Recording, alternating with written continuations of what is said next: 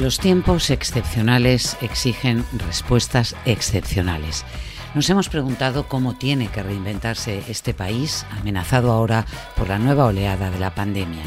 Si cada crisis encierra una oportunidad, quizás es este el momento de sacudirnos de encima algunos lastres para encarar las grandes transformaciones que necesitamos.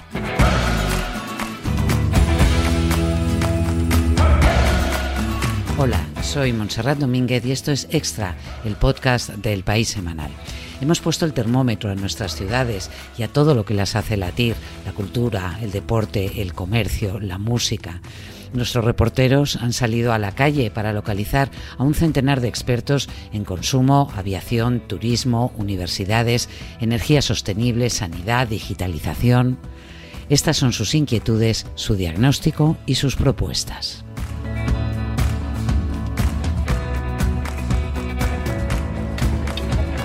Con mil millones de euros se puede en un periodo de siete u ocho años incorporar al sistema de investigación, innovación y universidades investigadores que habríamos de ir a buscar tanto en España como eh, los situados fuera, y la atracción, retracción y recuperación. Tenemos un stock de talento formándose y creando redes en el exterior eh, como nunca hemos eh, tenido. Si la perdemos, esto es un shock, eh, esto, esto va a pesar durante una o dos generaciones. Andreu Mascuriel, un economista de prestigio internacional, conoce bien el valor de la universidad como generadora de talento y le duele la pérdida que supone que España no sea capaz de retenerlo. Pero no es imposible si se ofrecen condiciones dignas de vida y un horizonte profesional ambicioso. Es una apuesta de futuro que cuenta con el respaldo económico de la Unión Europea. No basta el capital humano, el capital humano ha de ir acompañado de instalaciones físicas, de equipos, etc. Y en esto las universidades, los centros de investigación, etc., el eh, CSIC, el, Severo Ochoa, el María Maeztu, eh, todo esto se nos, ha, eh, se nos ha deteriorado estos años. Hay que hacer una gran inversión en capital. Lo están haciendo otros países, lo está haciendo Francia, lo está haciendo Alemania y estos son nuestros amigos, pero también nuestros competidores.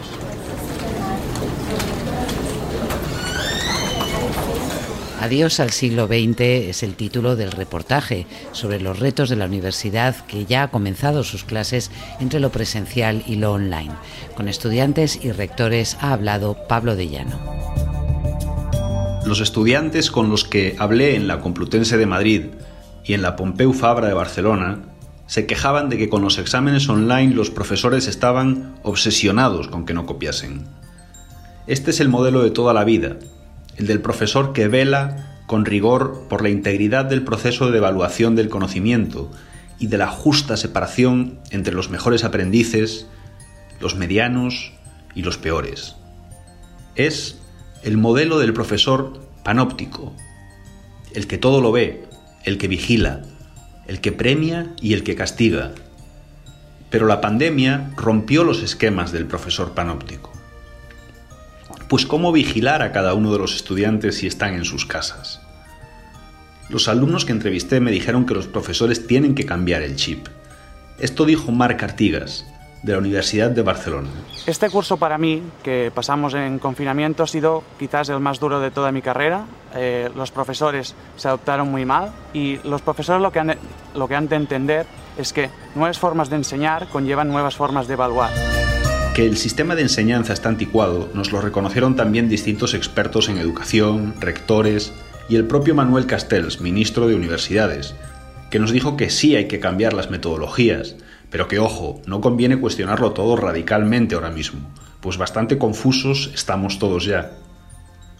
Para mí lo más interesante fue esto, ver cómo esta crisis puede hacernos reflexionar sobre qué significa hoy en día enseñar y qué significa aprender. Cómo puede llevarnos a repensar la relación entre los profesores y los alumnos.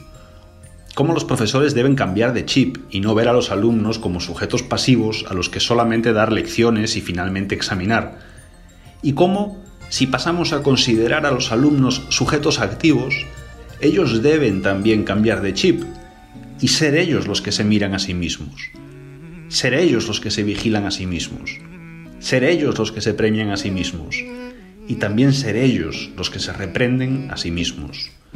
Porque esta pandemia es ante todo, y no solo en las universidades, una prueba de madurez. Hay reglas para amar, no hay forma de acertar.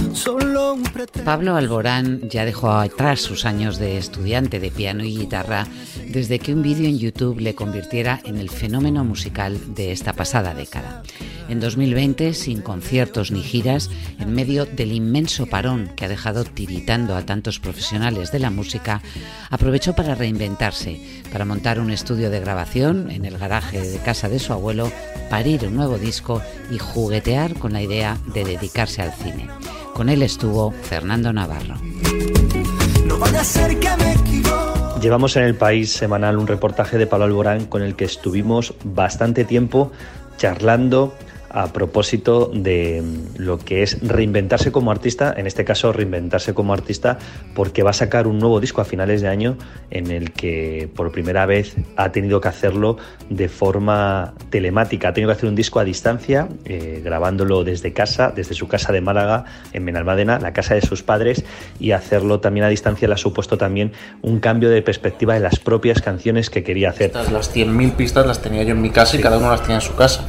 No tenía un, playback de lo que estaba tocando, eso lo te digo. Sí. Entonces podía tocar y retocar y, meter y quitar todo lo que, lo que se me planteaba.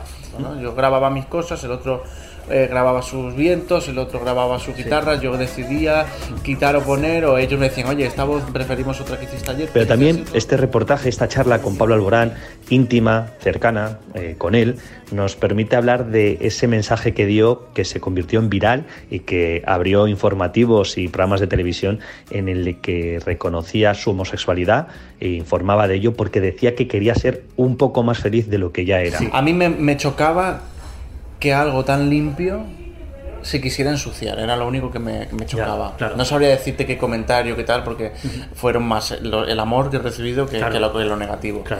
Eh, lo que pasa es que lo negativo a veces hace más ruido, pero era más el decir, pero tú no ves que es un vídeo donde te estoy mirando tranquilamente, además estaba en pijama, porque es que además...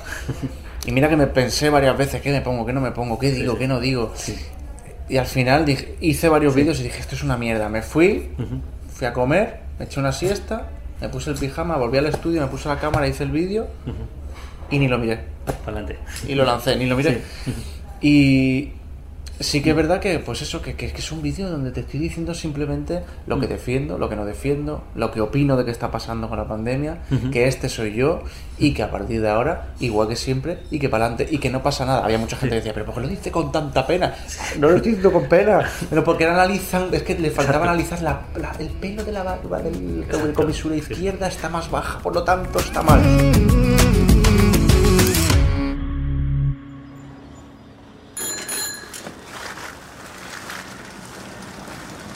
Las medidas de distanciamiento y las restricciones que impone la lucha contra el coronavirus están cambiando radicalmente nuestra relación con las ciudades. Todas se miran de reojo para ver qué soluciones se encuentran para hacerlas más seguras, más habitables, más sostenibles. Anachu Zabalbeascoa busca paralelismos entre Zaragoza y Lisboa, Barcelona y París o entre Río de Janeiro y Málaga. Hemos visto que la aldea global es mucho más que estar comunicado telemáticamente y hemos establecido un mapa mundi de ciudades espejo para ver cómo unas urbes del planeta pueden aprender de otras. En el tema energético, este año Lisboa es la capital europea eh, porque consiguió reducir el consumo de agua en un 30%. Y Zaragoza ha puesto en marcha eh, una iniciativa que busca reducir el consumo energético a través de los barrios solares, en los que varios vecinos, apoyados por el ayuntamiento, podrían compartir un captador de energía solar. Eso fomentaría claramente además la solidaridad entre los vecinos. Barcelona y París han apostado por reducir eh, el área de movilidad de los vecinos en la famosa ciudad de los 15 minutos, lo que viene siendo el barrio de siempre, en lo que el que cada barrio, cada vecindario tuviera pues un colegio, una biblioteca, una piscina, un parque, un mercado, etc. Y sobre todo cambiar la movilidad sucia, la de los coches, y la colectiva, mm, o mejorar la colectiva, introduciendo los paseos en bicicleta y los desplazamientos también caminando. Por último, Río de Janeiro ha prohibido que la gente se tumbe en las playas, incluso que tomen los baños, y ha convertido las playas de Ipanema o Copacabana en lugares de paso, en lugares de ejercicio, es decir, en cortafuegos de la enfermedad. Pensamos que en España, Málaga, con las playas urbanas y las playas de la provincia, podría aprender de esta iniciativa.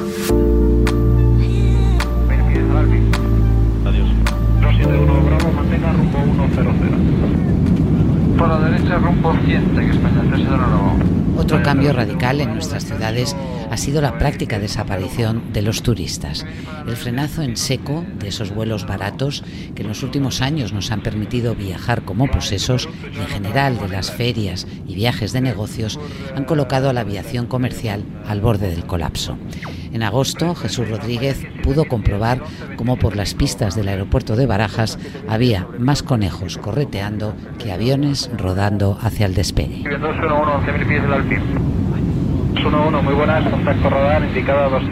El vuelo Madrid-Coruña está casi vacío. Los pasajeros cubiertos con mascarilla permanecen quietos, en silencio. Nadie va al baño. Es la imagen que mejor refleja el miedo a volar provocado por la pandemia. El aeropuerto de Madrid permanece a medio gas, como todos los de Europa, como todos los del mundo. Esta crisis es global. Las tiendas y los bares están cerrados. Hay decenas de aviones inmovilizados en las calles de rodadura con los motores cubiertos por lonas. No tienen dónde volar. Nadie quiere hoy volar en ellos. Corren los conejos por las pistas de aterrizaje. La aviación sufre la mayor crisis de su historia.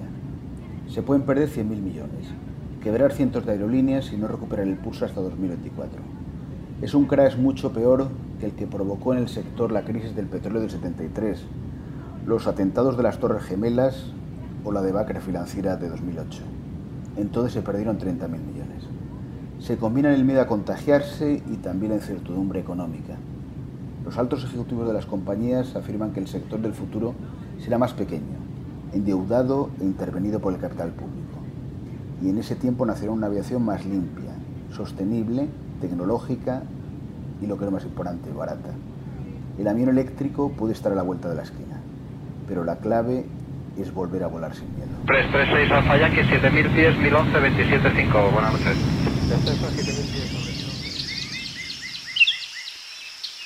Hemos pasado un verano negro para la aviación y para el turismo, que supone casi el 13% del Producto Interior Bruto español y da trabajo a 2.800.000 personas. Obligados a quedarnos dentro de nuestras fronteras, este verano muchos españoles han explorado otras formas de viajar. Quizá aquí se encuentren las claves para evolucionar hacia otro modelo de turismo no tan dependiente del sol y playa y los turoperadores. Eso nos cuenta Paco Nadal. La reinvención del turismo pasa sin lugar a dudas por la cercanía, por lo nacional, por la naturaleza.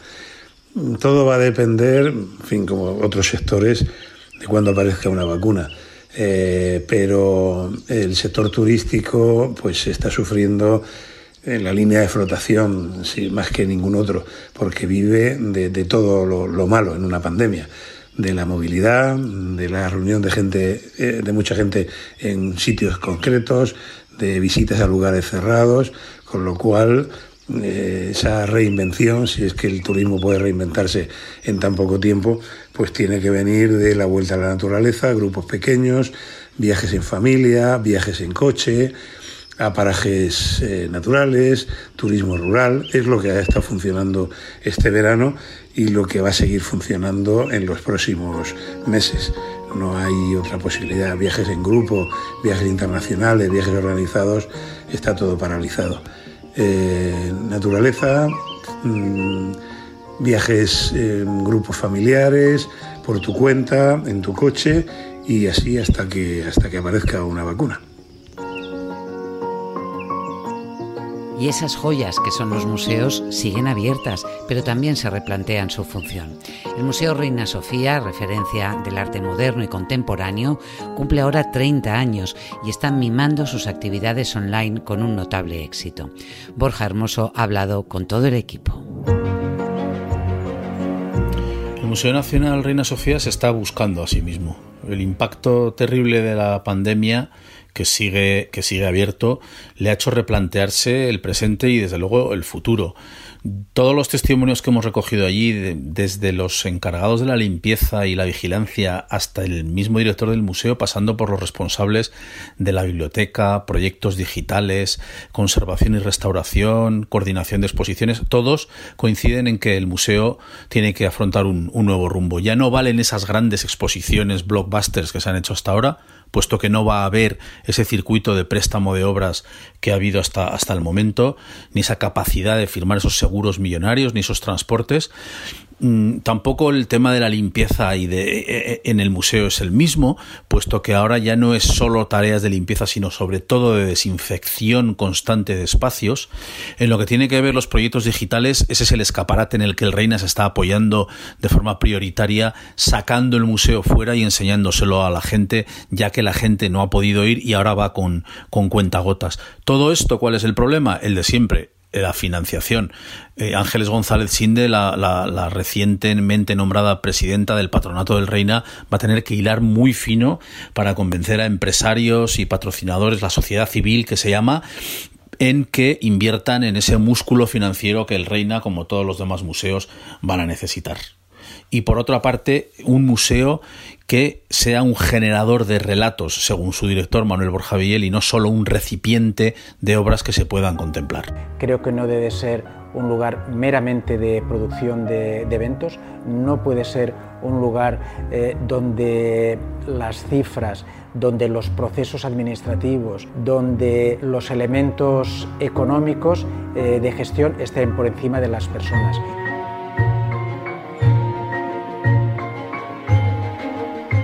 Da igual del sector del que hablemos, hay una obsesión común. El turismo, la aviación, las ciudades tienen que ser más sostenibles. Los fondos para la reconstrucción de la Unión Europea tienen dos prioridades básicas, la digitalización y la economía verde, que en buena parte se ancla en la producción de energías renovables. Ángeles Santamaría, CEO de Iberdrola España, explica la enorme oportunidad que se abre para nuestro país si sabemos aprovecharla. La transición hacia una economía verde se hará en todos los países del mundo. En España contamos con recursos naturales, con capacidades tecnológicas y de inversión. Si esta transición la acometemos antes y bien, nos convertiremos sin duda en un país exportador, generando más riqueza y empleo en nuestra industria. Si lo hacemos tarde y mal, seremos importadores de aquellos países que se hayan adelantado en esta transformación, perdiendo una enorme fuente de oportunidades. Y otra industria puntera en España, la moda, con multinacionales como Inditex o Mango, también tiene pendiente su propia revolución verde. María Porcel habló de ello con Adriana Domínguez. La moda es un sector clave, fundamental para la economía española, que supone el 3% del PIB y el 4% de los empleos. La crisis del coronavirus la deja muy tocada. Los expertos ya calculan una bajada del 40% de las ventas que supondrá el cierre de una de cada cuatro empresas y la pérdida de 65.000 puestos de trabajo. Quien sabe mucho de superar naufragios es Adolfo Domínguez, empresa decana del textil gallego y español desde los 70 y que en los 2000 se vio gravemente afectada por una crisis que la dejó en números rojos y por la que cerró centenares de tiendas en todo el mundo ahora han decidido tomar un nuevo rumbo de la mano de Adriana Domínguez, primogénita de Adolfo y flamante presidenta del grupo. A sus 44 años, Adriana ha sido economista, actriz, vivido en Estados Unidos, ha comandado la división de perfumes de la firma y ahora vuelve a su Orense natal para poner en marcha este proyecto en una empresa que es a la vez familiar pero cotizada y donde contará con la ayuda de su hermana Tiziana, directora creativa. Además de la crisis del COVID, la moda vive tiempos convulsos que la llevan a buscar sus propios nuevos rumbos. creo que viene eh, mucha digitalización, eh, mucha omnicanalidad, es decir, que haya múltiples formas de relacionarte con la marca, de acceder al producto, de comprar, de devolver, de, de, que esté presente. De que esté presente y de que tú no necesites el ritual de, de, ir a una tienda o de ir de paseo para hacer una compra. Eso es muy importante, yo diría probablemente la aceleración más fuerte. Luego creo que a nivel de apego a marcas, Creo que hay una tendencia, y especialmente en la gente millennial para abajo, generación Z y todo esto, hacia la sostenibilidad. Yo creo que la gente quiere consumir marcas eh, que les ayuden a, tener un mundo mejor.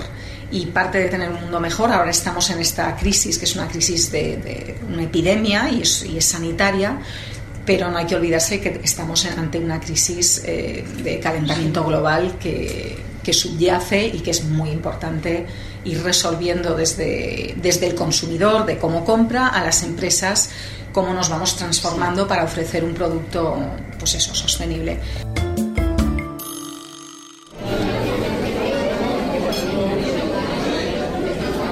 En estos meses, el comercio, ya sea de ropa, alimentos o material de oficina, ha tenido que adaptarse a velocidad de vértigo a la venta online y también a un cambio profundo en nuestros hábitos como consumidores, porque ya no salimos de compras despreocupadamente como antes y cada vez hacemos menos esas compras impulsivas. Preferimos ropa cómoda porque pasamos más horas en casa y hemos empezado a consumir algo que las marcas de alcohol han bautizado como la media copa. Carelia Vázquez ha investigado cuánto y cómo hemos cambiado.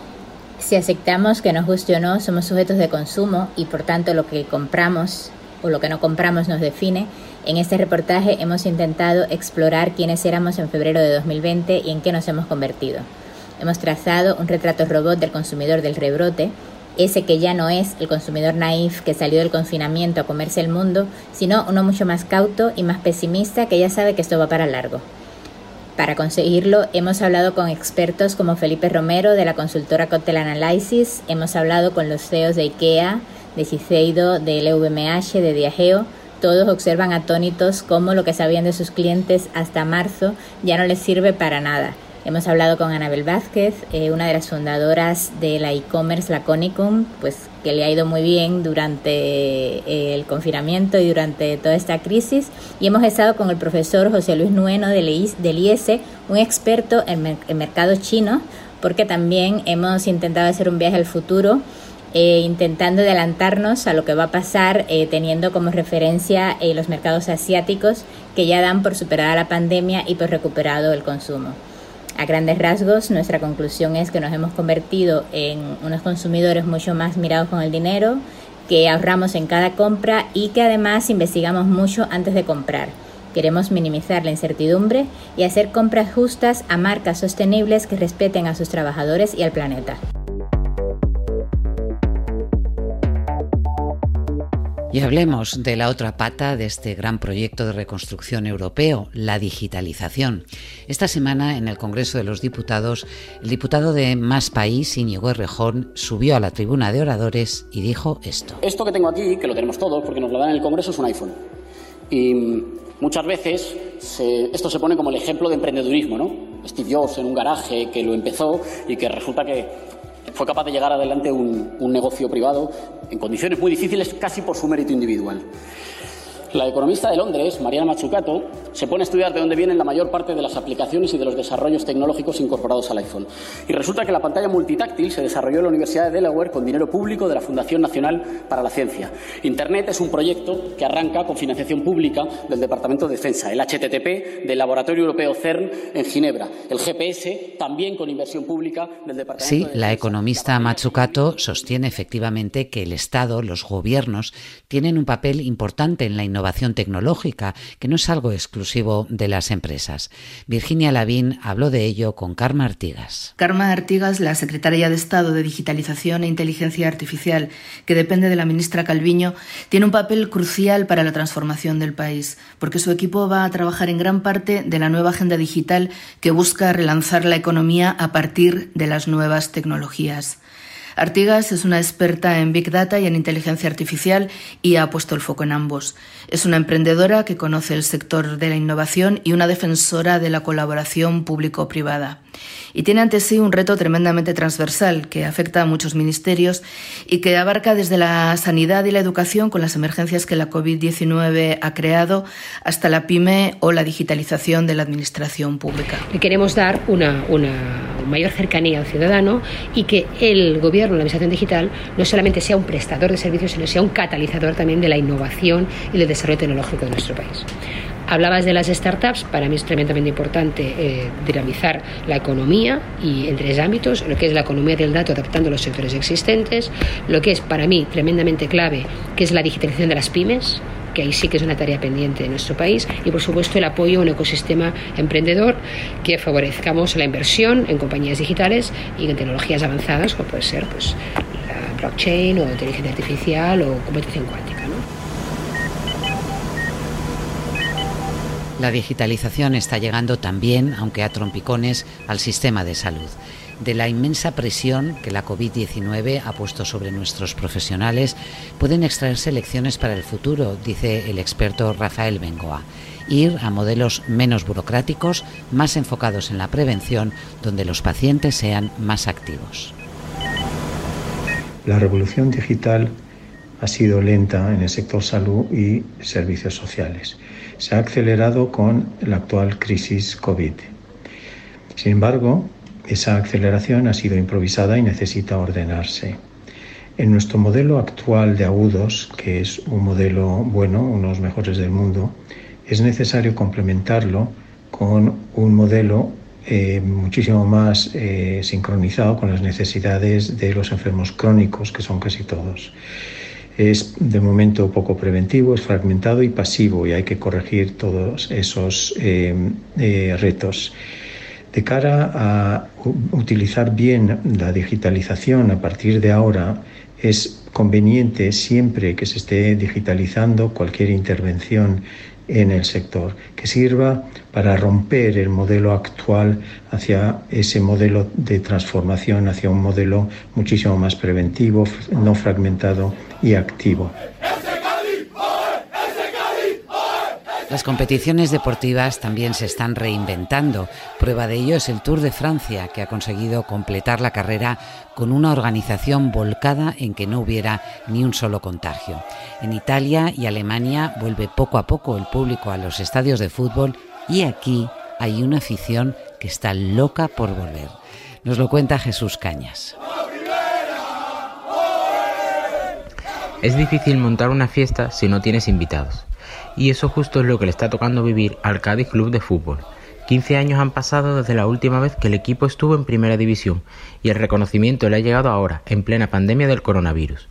Al equipo gaditano le ha tocado debutar en esta temporada de la liga sin su querida afición, en un partido de ambiente tan artificial que el speaker tenía que dar la bienvenida a un graderío desierto, con los asientos llenos de pegatinas descoloridas y ajadas cajetillas de tabaco. Se juega, que no es poco, pero se hace muy extraño, es muy diferente el fútbol a, como era antes de, todo esto y el fútbol sin la gente no es, no es el mismo deporte es un factor eh, primordial para la competición, la afición en el estadio y la verdad que se echa mucho de menos porque seguro que, que hubieran empujado mucho en momentos complicados del final de la temporada pasada y seguro que en este principio de temporada hubieran empujado muchísimo para que intentáramos conseguir muchos puntos. El Carranza se quedó anclado en un fin de semana de marzo y el Cádiz acabó subiendo en julio tras una criticada concentración descontrolada de más de 2.000 personas que obligó a autoridades locales y del club a pedir contención a los cadistas.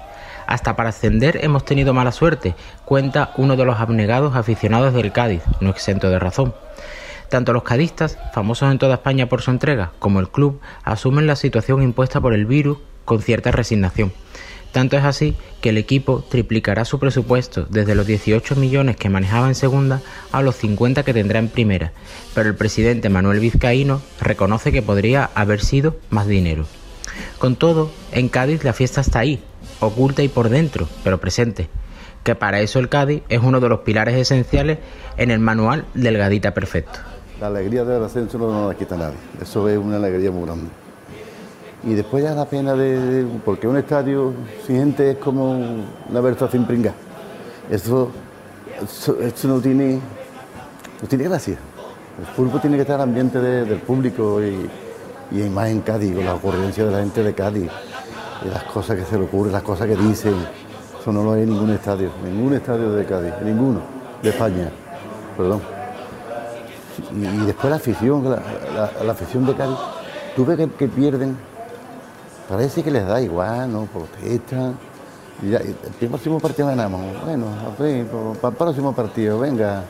Y, se van como si estuvieran contentos. A veces te da hasta coraje.